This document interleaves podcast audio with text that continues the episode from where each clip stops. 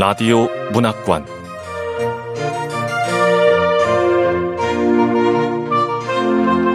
한국 단편 문학 특선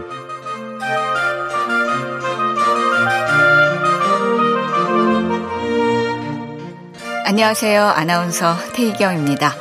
KBS 라디오 문학관 한국 단편 문학 특선 오늘 함께 하실 작품은 정선임 작가의 우리가 우리였던입니다. 정선임 작가는 2018년 중앙 신인문학상 단편소설 부문에 귓속말이 당선되면서 작품 활동을 시작했습니다.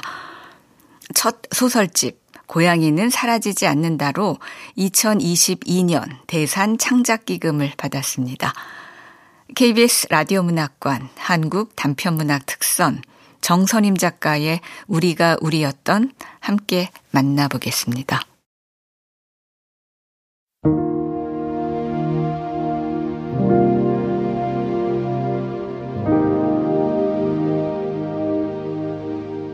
우리가 우리였던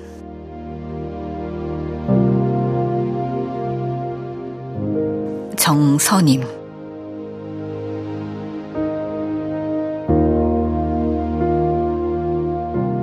은지에게 연락이 온 것은 5월 첫째 주 금요일 밤이었다. 다음 날 연호와의 데이트가 예정돼 있었다. 데이트라기보다는 결혼을 앞두고 처리할 일들이 많아 우리는 매주 주말마다 만나야 했다. 연호는 은재와의 만남에 선뜻 동행하겠다고 나섰다. 연호는 고모의 아파트 정문 맞은편에 차를 세웠다. 2,000세대가 넘게 살고 있는 대규모 아파트 단지 주변에는 TV에도 방영된 맛집이 꽤 많았다.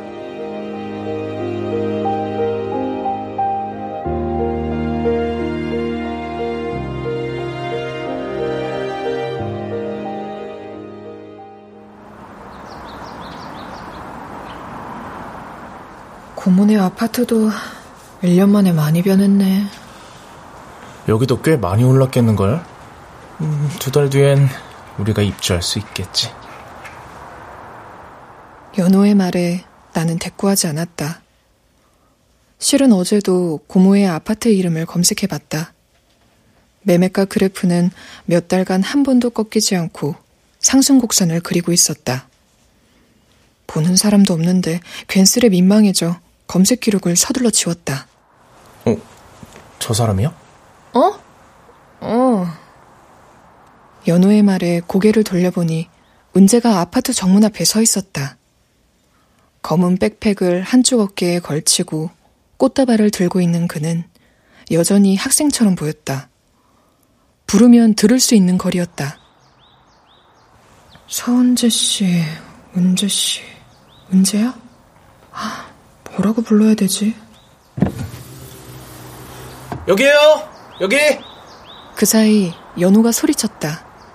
은재는 연호를 보고 잠시 의아해하다가 나와 눈이 마주치자 고개를 숙여 인사하고는 이내 성큼성큼 길을 건넜다.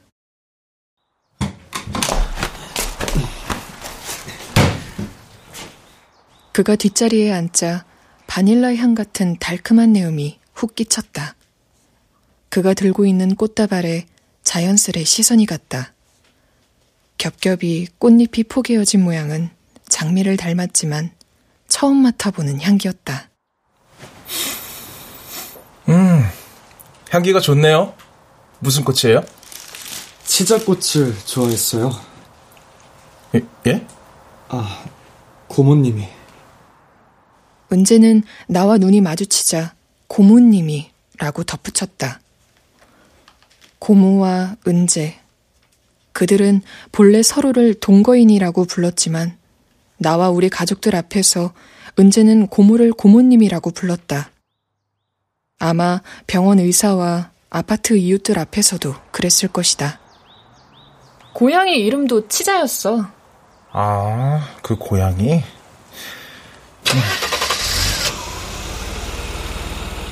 연우가 고개를 끄덕이며 시동을 걸었다. 어제 문자 메시지로는 은재와 반말로 대화를 나누었지만 막상 얼굴을 보니 어떻게 대해야 할지 몰라 난감했다. 우리는 말끝을 흐리며 존댓말도 반말도 아닌 대화를 이어갔다. 마치 전 남자친구와 마주친 것처럼 어색했다. 연호는 나와 은재를 번갈아 보았지만 크게 신경 쓰지 않는 듯 했다. 고모님 장례식 때 만난 적 있죠? 그때는 경황이 없어서 인사를 제대로 못했네요. 아, 네. 연호는 운전하면서 은재에게 틈틈이 말을 걸었다. 내가 연호에게 원했던 역할이기도 했다.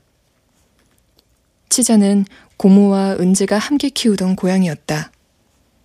푸른 눈동자에 털이 하얗고 덩치가 컸던 치자는 도도한 외모와 달리 부침성이 좋은 녀석이었다. 아니, 부침성이 좋다기보다는 뻔뻔하다고 해야 할까. 은재와 치자는 그런 면에서 닮았다. 그의 검은 후드티에 치자의 털이 붙어 있었다. 고모도 언제나 잔뜩 붙이고 다녔다. 덕분에 내가 고양이 알레르기가 있다는 걸 알게 됐다. 결국 재채기가 나왔다. 어, 미안해요. 예전에는 오히려 잘 떼고 다녔는데 이제는 왠지 치자가 서운해할 것 같아서. 시무룩한 얼굴로 은재는 배낭을 끌어당겨 안았다. 자신의 감정을 감추지 못하는 것도 호불호가 분명하던 그 고양이 녀석과 닮았다. 나는 은재에게 할 이야기가 있었다. 치자의 죽음 뒤로 미뤄뒀던 이야기를 오늘은 해야 한다고 생각하니 마음이 조급해졌다. 연호가 속력을 내주길 바랐지만 황금 연휴가 시작되는 주말, 도로는 서울을 빠져나가려는 차량으로 꽉 차 있었다. 연호는 옆차가 끼어들기를 하자 작게 욕을 뱉었다. 아이씨. 치자는 어디가 아팠던 거야? 신장이 좋지 않다는 건 알았지만 관리만 잘하면 될 줄 알았어. 그런데 췌장염이 같이 와서 뭘 먹어도 자꾸 토하고 갑자기 사료를 입에 대지 않기 시작하더니 지방간이 와서 나중엔 황달로 온몸이 노랗게 됐죠. 괜히 치자라고 지었나 봐. 은재도 반말 존댓말 섞는 걸 보면 어색하겠지. 치자가 아파 죽었다는데 이럴 땐 위로의 말을 건네야 하나? 이름? 치자라는 이름이 왜요? 지금은 이 치자꽃이 이렇게 하얗지만 서서히 노랗게 변하다가 꽃이 지거든요. 스트레스를 받으면 녹색 이파리도 노랗게 변해요.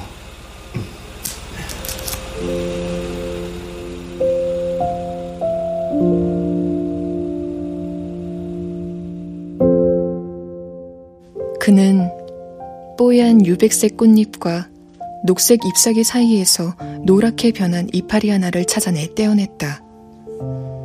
병원에 입원한 뒤 창백했던 고모의 얼굴은 하루가 다르게 노래졌다. 은재는 아마도 치자를 보며 고모를 떠올렸을 것이다. 은재는 나의 고모와 10년을 함께 살았고, 고모의 고양이와는 1년을 더 살았다. 며칠 후면 고모의 일주기였다. 고모가 죽은 뒤에도 고모의 아파트에서 살고 있는 사람. 그와 나는 35살 동갑. 스스럼 없이 은재야 라고 불렀던 시절도 있었다. 지금은 그를 어떻게 불러야 할지 잘 모르겠다.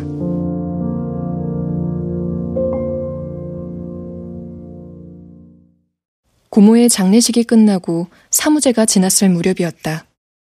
고모의 집 현관에서 나는 어렵게 말을 꺼냈다. 아, 갈 곳은 있어?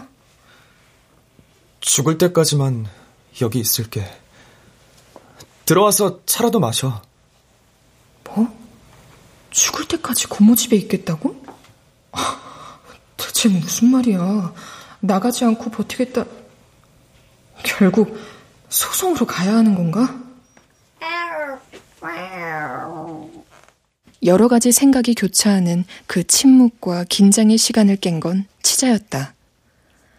흔들 의자에 앉아 나를 노려보고 있던 치자가 현관 쪽으로 걸어와 은재의 다리에 몸을 비비며 울었다. 통통했던 치자는 못 본 사이 수척해져 등뼈에 윤곽이 드러나 있었다. 얼마 살지 못한데. 아, 죽을 때까지가 고양이 치자 얘기였구나. 그제야 비로소 치자의 얘기임을 알았다. 주어를 말하지 않는 것은 은재 특유의 화법이었다. 그러나 고모와 은재의 대화에는 방금과 같은 침묵이 끼어들지 않았다. 굳이 주어를 말하지 않아도 갑자기 화제를 전환해도 둘은 서로의 생각을 미리 읽은 것처럼 대화를 이어나갔다. 아버지와 내가 은재에 대한 얘기를 나눌 때 주어를 생략해도 의미가 통하던 말이다. 아휴, 겨우 그걸 살고 가다니. 손님도 별로 없는데 좀 쉬어요. 아휴, 아니야. 고모의 장례식 날, 아버지는 슬프기보다는 지쳐 보였다. 아버지와 고모는 각별한 남매였다. 어릴 때부터 사이가 좋지 않았던 작은 아버지는 해외로 나가 자리를 잡더니 한국에 들어오는 일이 점차 뜸해졌다. 고모는 늦둥이였다. 고모가 세 살 때 할아버지가 돌아가신 탓에 아버지는 여동생을 안쓰럽게 여겼다. 고모는 할머니와 살았고 나는 어릴 때부터 그 집에서 살다시피 했다. 13살 차이가 나는 고모를 큰언니처럼 생각했던 것 같다. 아니, 얜 또 어딜 간 거야? 고모요? 아유, 당신도 참 혼자 사는 데다 프리랜서인데 돌아다니는 게 당연하죠. 저, 수아야. 네?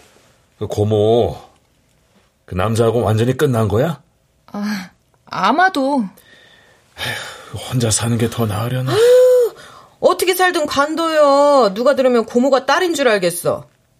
당신 고모한테 각별한 건 아는데 자유롭게 살게 두시라고요. 아니 누가 뭐래? 프리랜서인 고모는 계약했던 일이 끝나면 긴 여행을 떠났는데 그 빈도가 점차 잦아지더니 1년 중 3분의 1은 집을 비웠다. 할머니가 쓰러지신 뒤에야 간병을 위해 다시 가족 속으로 돌아왔다. 죽음이나 질병 앞에서 흩어졌던 가족이 하나가 되고 끈끈하게 뭉치는 일을 거스르기는 쉽지 않다. 부모님은 당시 고모가 결혼하지 않은 것을 한편으로는 내심 다행이라 여기는 듯 했다. 할머니가 돌아가시자 고모는 할 일을 마친 사람처럼 더 이상 우리 가족과 어울리지 않았다. 우리도 굳이 고모를 필요로 하지 않았다. 그랬는데 고모가 죽고 아버지는 장례 기간 내내 우리를 따라다니는 사실은 고모를 따라다니는 은재의 존재를 부담스러워했다.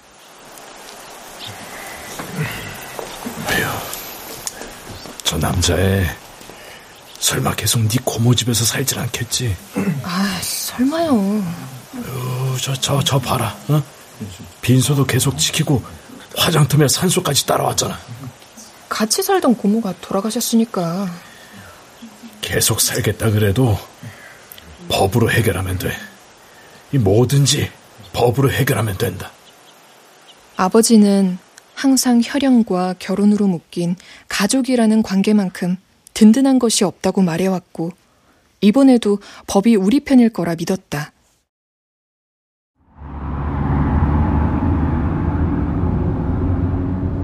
은재 씨 팔뚝에 흉터. 왜 그렇게 흉터가 많아요? 뭐? 흉터?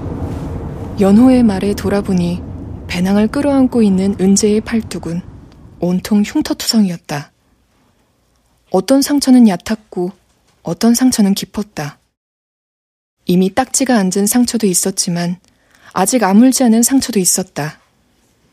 내가 쳐다보자 은재는 소매를 내려 흉터를 가리며 말했다.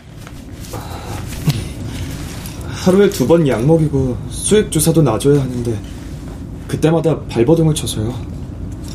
평소에는 순한데 퇴로가 확보되지 않으면 고양이들은 거칠어지거든요.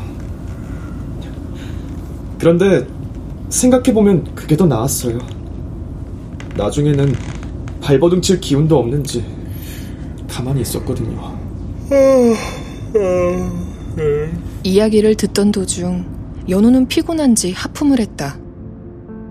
나는 룸미러로 은재의 표정을 살폈다. 은재는 누군가 훔쳐가기라도 할 듯 백팩을 꼭 끌어안고 생각에 잠겨 있었다. 고모가 있는 가정묘지는 서울에서 2시간 정도 걸리는 곳에 있어서 중간에 쉬지 않고 갈 생각이었다. 은재와 이야기를 끝내고 저녁을 먹기 전에는 헤어지고 싶었다. 하지만 중간 지점에 있는 휴게소에 도착할 즈음에는 이미 점심때가 훨씬 지나 있었다.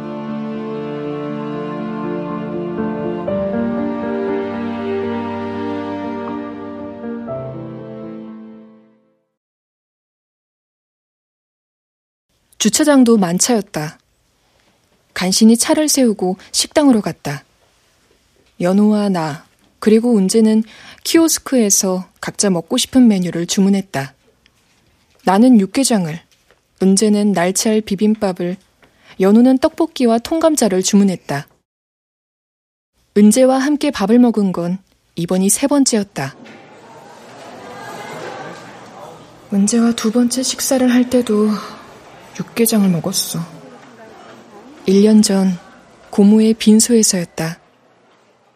아버지의 차가운 눈빛에도 굴하지 않고 절을 두 번 하고 향을 올린 그는 내내 한쪽 구석에 앉아 있었다. 이틀을 꼬박 아무것도 먹지 않은 그에게 발인 날 아침 난 육개장을 권했다. 그때도 우리는 마주 앉지 않고 떨어져 앉아 밥을 먹었다.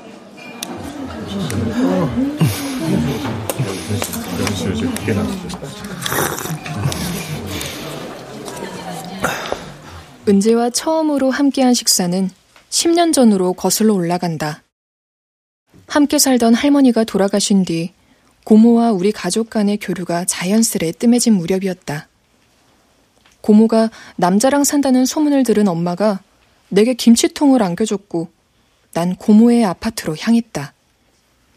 현관문을 열어준 은재는 당황하는 기색도 없이 반갑게 나를 맞이했다.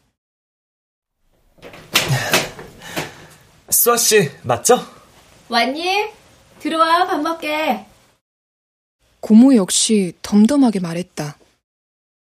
엄마가 어떤 관계인지 알아오라고 했기에 어색하지만 일단 밥을 먹기로 했다. 둘이 저녁 준비를 하는 사이 엉거주춤 서서 눈치를 보던 나는 소파 쪽으로 갔다. 소파 한가운데에 자리를 차지하고 있는 하얗고 둥근 것이 눈에 띄었다. 하얀 고양이 한 마리가 몸을 동그랗게 말고 자고 있었다. 가까이 다가가자 인기척을 느꼈는지 푸른 눈을 크게 뜨고 날 바라봤다. 고모, 고양이도 키워? 아, 고양이도 도라는 조사는 잘못된 건데. 순간 도라는 조사가 잘못됐다는 생각은 들었지만 엄마에게 들은 정보보다 문제가 더 어려 보여서 난 혼란스러운 상태였다. 어린 남자애다 고양이까지 키우는 건가? 그렇게 치자와 은재는 한 세트처럼 등장했다. 어딘가 들떠 보이고 혀 짧은 소리로 치자에게 말을 거는 고모는 낯설기만 했다. 은재가 급기야 기타를 꺼내들며 자신이 무대에 서는 클럽에 놀러 오라고 공연표까지 줬을 때는 아버지의 말이 떠올랐다. 사기꾼 녀석 아닌지 잘 살펴봐. 나는 의식하지 않은 척하며 식사하는 내내 은재를 힐끔거리며 쳐다봤다. 은재가 화장실에 간 사이 고모에게 물었지만 애매한 대답이 돌아왔다. 어떤 사람이야? 무료가 없고 시간 많은 사람? 우리가 어디서 만났는지 얘기해 주려던 참이야. 종교단체에서 만든 혼자 사는 사람들을 위한 모임이라고 친구가 소개해 줬는데 공동체적인 삶을 지향한다고 했거든. 저는 제가 공연하던 클럽 사장님이 한번 가보라고 해서 갔어요. 모임 장소가 엘리베이터도 없는 허름한 빌딩 5층에 있는 강의실이더라고. 5층까지 계단을 힘겹게 올라가서 난 화장실부터 들렀고, 아니, 나오는 길에 어딘가 당황한 것처럼 보이는 은재와 마주쳤지. 낡은 건물이긴 해도 한 층이 넓고 미로처럼 복잡했거든요. 은재가 머쓱한 표정으로 덧붙였다. 고모의 도움으로 강의실을 찾아낸 그들은 마치 일행처럼 나란히 앉았다.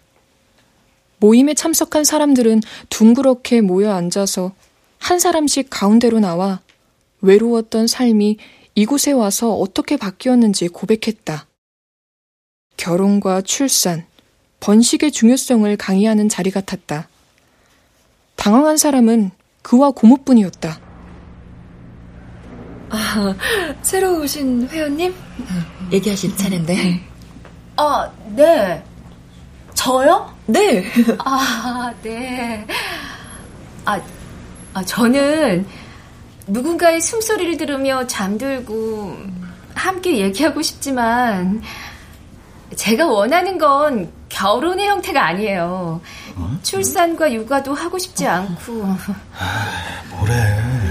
출산과 육아를 하고 싶지 않다고? 그럼 여긴 왜 온 거지? 누군가 한숨을 쉬는 소리가 들렸다. 혀를 차는 소리도. 하지만 은재만은 고모의 말이 끝나자 힘차게 박수를 쳤다. 둘은 그 공동체의 일원으로 인정받지 못했다. 같이 살게 된 건 치자 때문이야. 네. 치자는 세 번이나 파양당한 고양이였어요. 어. 그때 한 온라인 카페에 치자의 딱한 사연이 올라와서 입양하기로 결심을 한 상태였거든요. 근데 고양이와 지낸 지 하루 만에 집주인이 고양이를 키울 거면 원룸에서 나가달라고 하는 거예요. 음, 그래서 음. 내가 그 고양이를 맡겠다고 나섰지. 음, 그, 그랬구나. 그 뒤로 은재는 거의 매일 고모의 아파트로 치자를 보러 갔고 그러다 셋이 같이 살게 됐다는 이야기였다. 나는 연신 재채기를 하며 그 이야기를 모두 들었다. 집으로 돌아온 나에게 부모님은 궁금한 게 많았다. 남자가 몇 살쯤 돼 보였어? 음. 직업은? 생활비는? 어떻게 나눠낸대? 저, 저, 저기, 그, 아, 한 방을 같이 쓰는 것 같디? 결혼할 가능성이 있는 거야? 내가 알아낸 것들은 답이 되지 못했다. 부모님은 나이 차이가 있어도 정식으로 혼인하고 산다면야 반대할 일은 없다는 입장이었다. 사실 나도 궁금했던 것들이었다. 그러나 정작 부모님 입에서 그런 질문들이 나오자 난 쿨하게 대꾸했다. 고모 능력이 좋은 거지 뭐.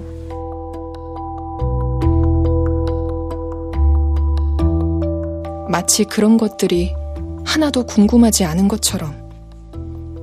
당시 20대였던 나는 기성세대와 달리 다양한 삶의 방식을 인정할 줄 아는 열린 사고방식을 가져야 한다고 생각했는지도 모른다.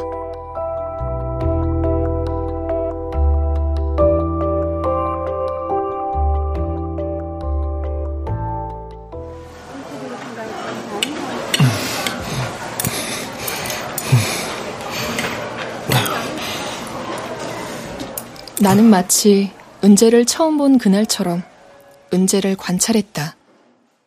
밥을 거의 남긴 듯 했다. 은재는 잇따라 겪은 죽음 탓인지 지쳐 보였다. 밥을 다 먹고 나서 은재는 제가 커피 살게요. 아, 괜찮아요. 운전도 하시는데. 네, 네 고마워요. 네. 그 사이에 우리는 화장실 좀 다녀올게요. 우리의 대화를 듣던 연호가 끼어들어 상황을 정리해줬다. 화장실에서 나오니 문제가 보이지 않았다. 생각보다 커피가 빨리 나온 모양이었다. 먼저 차이가 있나? 라는 생각에 급히 차로 갔지만 그곳에도 은재는 없었다. 아, 은재 씨 못 봤어? 아니, 오겠지 뭐.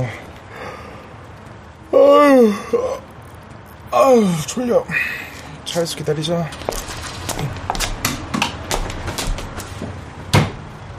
연호는 운전석에 앉더니 등받이를 뒤로 젖히고 눈을 감았다.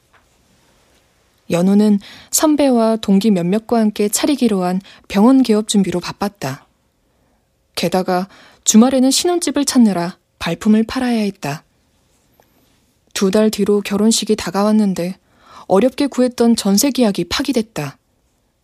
계약한 뒤 몇 달 지나지 않아 집값이 크게 올랐고 집주인은 위약금을 감수하면서까지 전세를 무르고서 매매를 결정했다.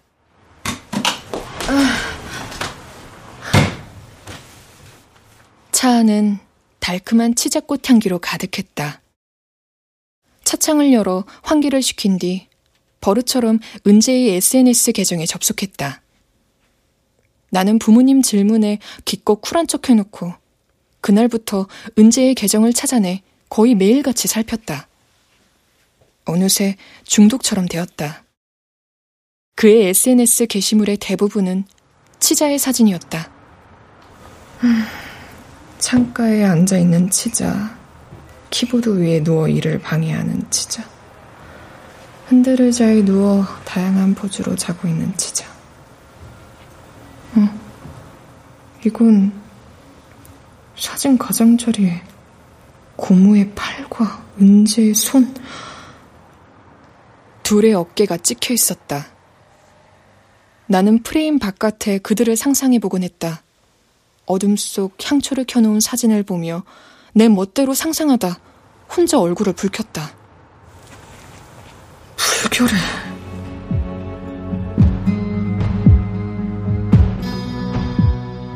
지난 한 달간 은재의 SNS는 업데이트되지 않았다. 고모가 아플 때처럼. 그러다 며칠 전에야 치자의 어린 시절 사진과 함께 꽃 속에 파묻혀서 잠든 듯 보이는 치자의 사진이 올라왔다. 난 그날부터 은재의 연락을 기다렸다.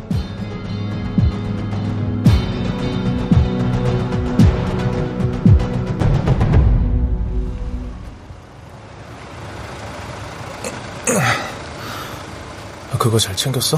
어, 어, 어. 연우가 갑자기 눈을 뜨더니 생각난 듯 물었다. 나는 화들짝 놀라 휴대전화에 떠있는 창을 종료하고 고개를 끄덕였다. 내 가방 안에는 두 개의 봉투가 있었다. 청첩장과 누런 서류 봉투.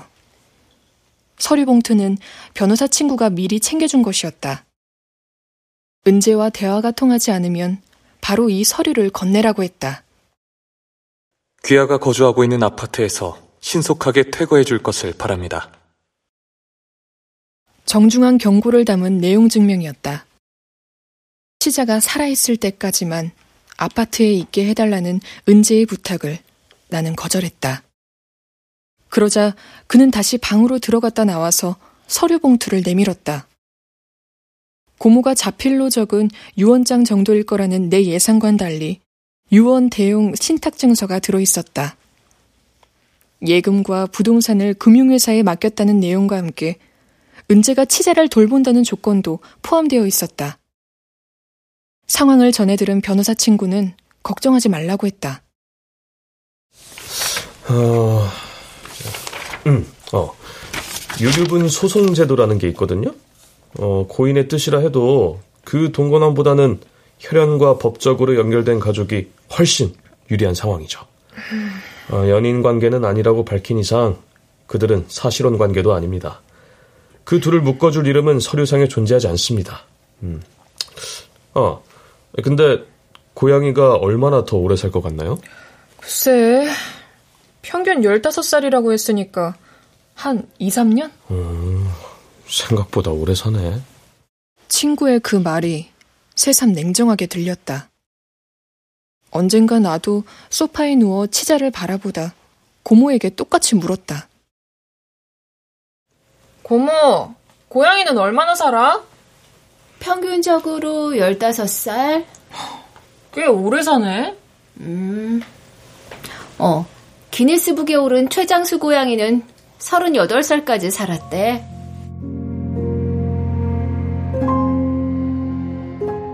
고모는 나를 가만히 바라보다가 묻지도 않은 말을 덧붙였다. 고모도 치자도 평균 수명을 넘지 못했다.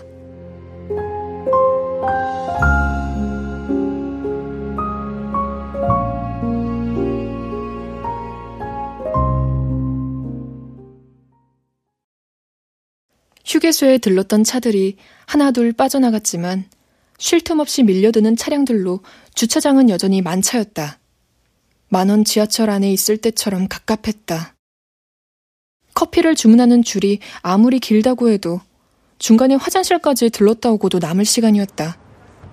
메시지를 보내려고 은재와의 대화창을 찾았다. 아, 왜 이렇게 안 오는 거야? 치자가 떠났어. 고모님께 가보고 싶은데 같이 가줄 수 있어? 이건 어제 받은 메시지고 어디야? 방문 시간이 제한되어 있어. 빨리 가야 해. 아, 휴대전화도 놓고 나간 거야? 고나게 잠들어 있는 연호를 깨우지 않고 차문을 열고서 밖으로 나갔다. 가족들과 성묘를 가던 중 이 휴게소에 들르면 차를 찾지 못해 종종 주차장을 헤맨 경험이 나에게도 있었다. 반대편으로 가봤지만 인파 틈에서 그를 찾아낼 자신이 없었다. 경비 초소를 찾다가 방송 안내센터가 눈에 띄었다. 방송을 한 후 은재가 방송실로 들어왔다. 은재가 들고 있는 음료 캐리어에는 식어버린 아메리카노 두 잔과 얼음이 녹아버린 아이스 아메리카노가 담겨 있었다. 차에 도착했을 때 연호의 표정은 굳어 있었고 은재는 미안했던지 변명처럼 말했다. 은색 승용차가 너무 많더라고요. 이 차 중고로 구입한 거예요? 은색이 가성비가 좋거든. 우리 처지에 적당하죠. 아, 그런 뜻이 아니라. 우리 동갑이죠. 그 나이까지 운전을 하지 않으면 불편한 점이 많을 텐데. 운전을 하지 않아서 좋은 점도 있어요. 아이, 저 자식.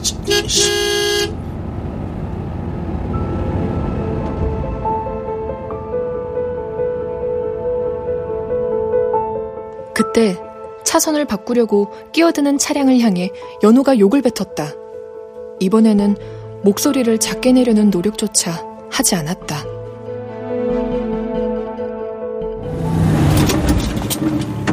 어, 어, 왜 이래 고?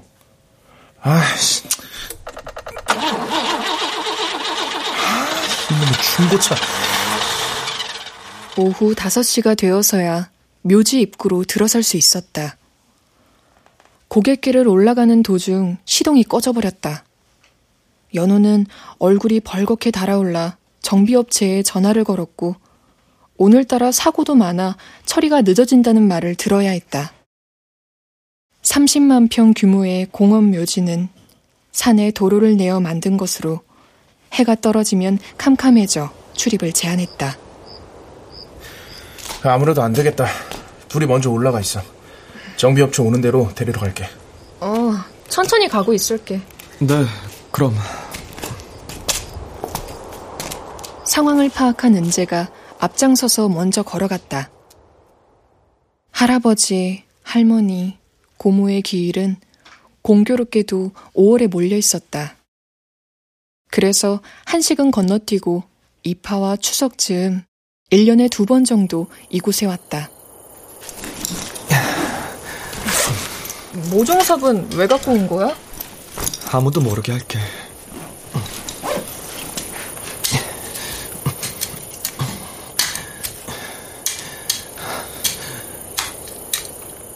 은재는 고모가 있는 석실 앞에 쪼그리고 앉더니 아래쪽의 땅을 파기 시작했다.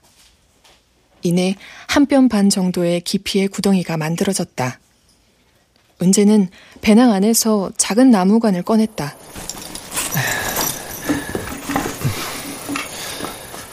치자야.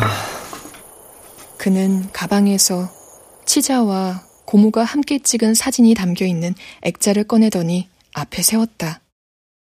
꽃다발에 하얀 꽃잎 몇 장을 떼어내 나에게 건넸다. 난 그제야 은재가 무엇을 하고 싶어 하는지 깨달았다. 치자의 장례식을 하고 싶었구나. 그리고 어쩌면 멀찍이 뒤에서만 바라봤던 고모의 장례식까지. 그러니까 나는 유일한 조문객으로 참석한 셈이네. 나도 은지 곁에 쪼그리고 앉아 가족들과 오면 그렇게 하듯 재단 아래 놓아둔 향로를 꺼내 향을 피웠다. 관 위에 꽃잎을 뿌리자 그는 삽을 들고 흙을 퍼서 담아 덮었다. 봉분도 만들지 않고 평평하게. 사람들이 눈치채지 못하게 잔디도 가져다 살짝 덮었다. 그 위에 꽃다발과 치자가 좋아하는 통조림을 올려놓더니 은재가 쑥스럽게 웃었다. 저번에 장례식 때 보니까 이렇게 하길래. 고모의 발인 날, 은재는 멀찌감치 서서 끝까지 지켜보다가 어느 순간 사라졌다. 생각났다는 듯 그는 휴대전화에 담겨 있는 음악을 재생했다.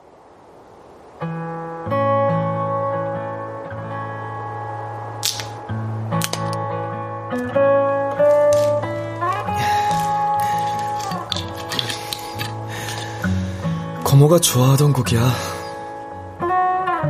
그리고 은재는 배낭에서 소주 한 병을 꺼냈다. 작은 종이컵도.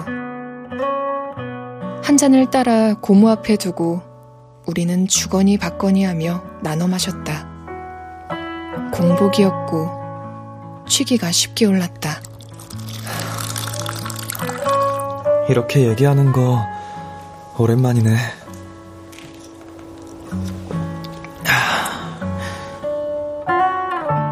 은지와 밥을 함께 먹은 건 오늘로 세 번째였지만 술은 여러 번 같이 마셨다. 고모와 은지의 동거가 5년째로 접어들고 나는 서른을 막 넘겼을 때였다. 우리가 같이 찾았던 그 흔들 의자 기억나? 응.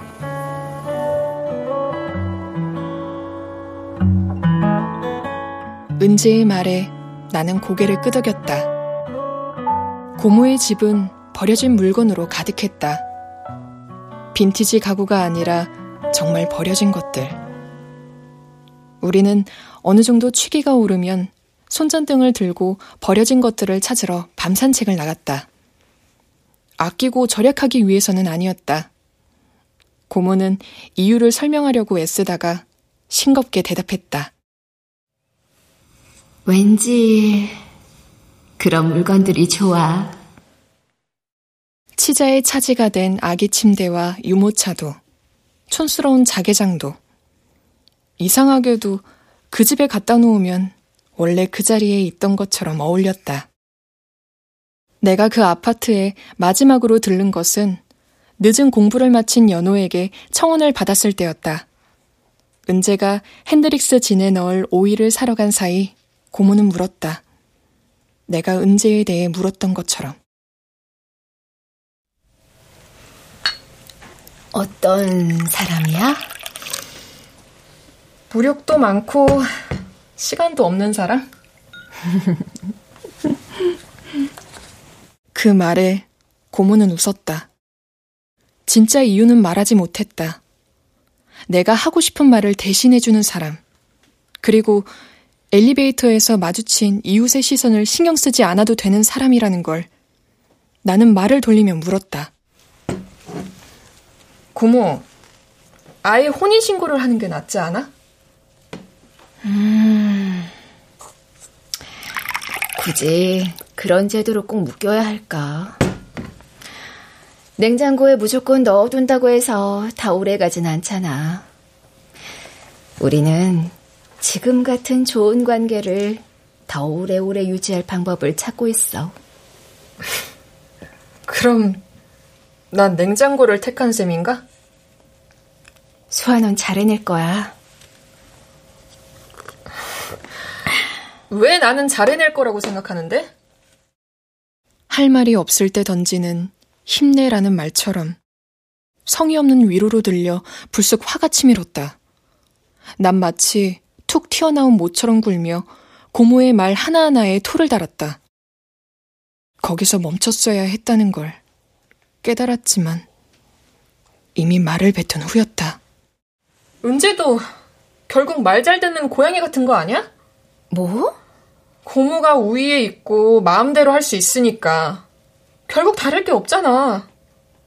고모는 보고 싶은 것들만 모아놓은 타임라인만 들여다보고 있는 사람들이랑 똑같아. 아, 고모, 가족은 SNS 타임라인처럼 선택할 수 있는 게 아니야. 차단하고 언팔로우에서 얻는 타임라인은 평화롭겠지. 근데 다른 사람들의 타임라인을 이렇게 모른 채 살아가도 돼? 어.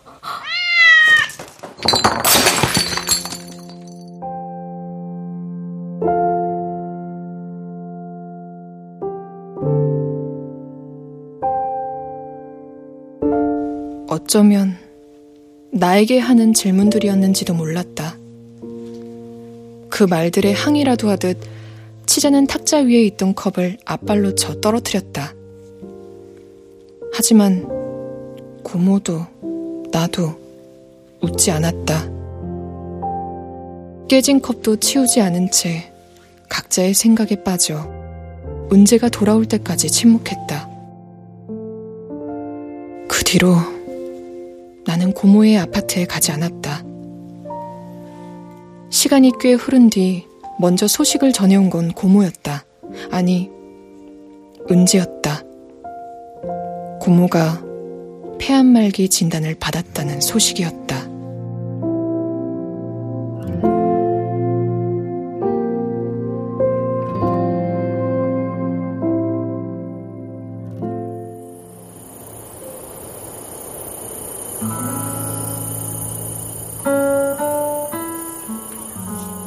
사실 후회했어.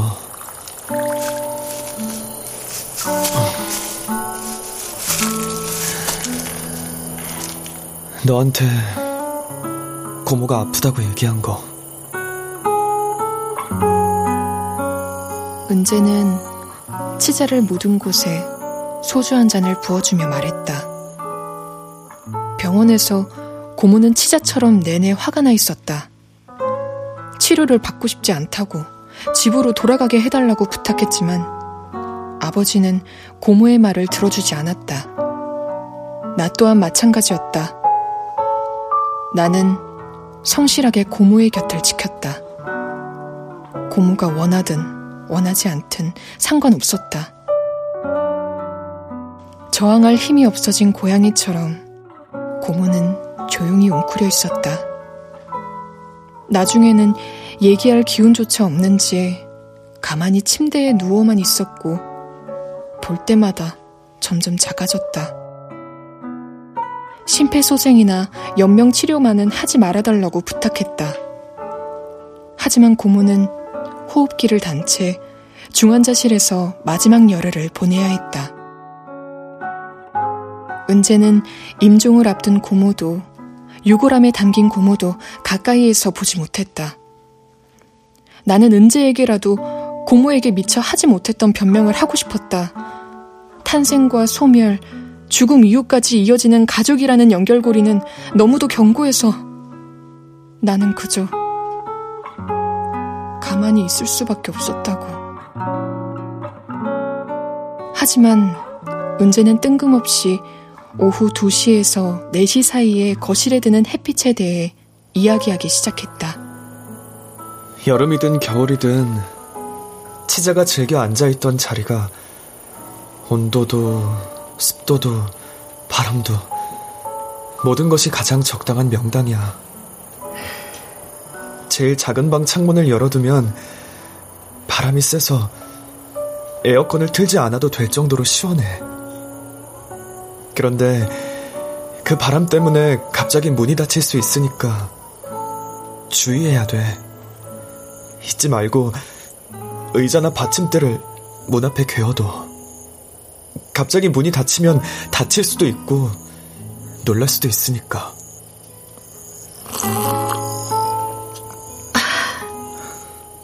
치자가 방 안에 하루 종일 갇혀 있었던 적이 있는데 지금까지도 그게 너무 미안해. 알면서도 자꾸만 있게 됐어. 천변도 산책하기에 좋지만 철공소들이 모여 있어 뭔가를 만들어내는 소리가 끊임없이 들려오는 아파트 뒤편 골목을 얼마나 좋아했는지 고모가 그러니까 그는 마치 집을 내놓은 사람처럼 그들이 함께 살았던 아파트를 소개하고 있었다. 그의 말들은 까만 어둠 속에서 띄엄띄엄 흩어졌다. 치자의 관 위에 뿌렸던 하얀 꽃잎처럼. 치자하고 고모 사진 빈 병은 도로 가져가고 통조림은 여기 둬야지. 여기 사는 들짐승이나 길고양이 먹게. 음. 고양이는 행복할 때 진동 소리처럼 몸을 울리는 소리를 내는데 사실은 아플 때도 그래. 그 소리를 우리가 구분할 수 있을까? 내가 제대로 구분한 건지 자신이 없어. 마지막 순간에도 치자는 내 품 안에서 골골송을 불렀어. 여기 있다는 걸 우리가 알고 있으니까 괜찮아.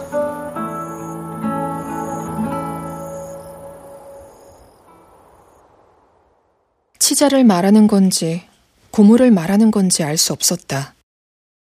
우리가 나와 그인지 그와 고모인지도 짙어진 어둠 속에서 치자꽃이 하얗게 빛났다.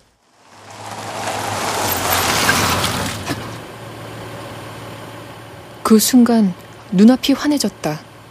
자동차 헤드라이트였다.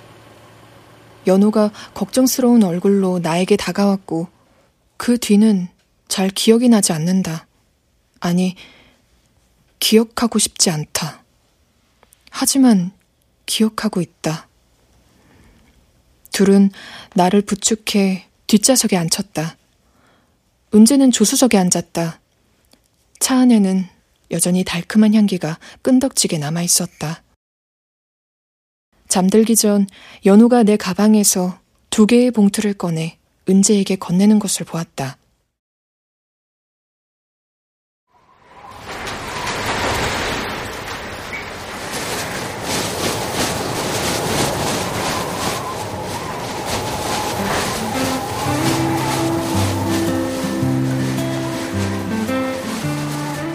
한동안은 구석 어딘가에 숨어 있다 굴러나온 치자의 털뭉치와 마주칠 것이다. 은재의 당부를 잊고 바람에 방문이 쾅 소리를 내며 닫힐 때마다 놀랄 것이다. 자리를 차지하기만 하는 흔들 의자는 다시 버려질 것이다. 맞벌이인 우리에게 낮 동안의 햇빛은 그리 필요하지 않다는 걸 깨닫고 아이가 생겨 낡은 아파트가 좁다고 느껴지면 이사를 고민할 것이다. 그러다 5월이 오면 고모의 기일즈음 묘 앞에 놓인 노랗게 마른 꽃잎이나 빈 통조림 캔을 발견하게 될 것이다. 나는 아무도 보지 못하게 그것을 치울 것이다.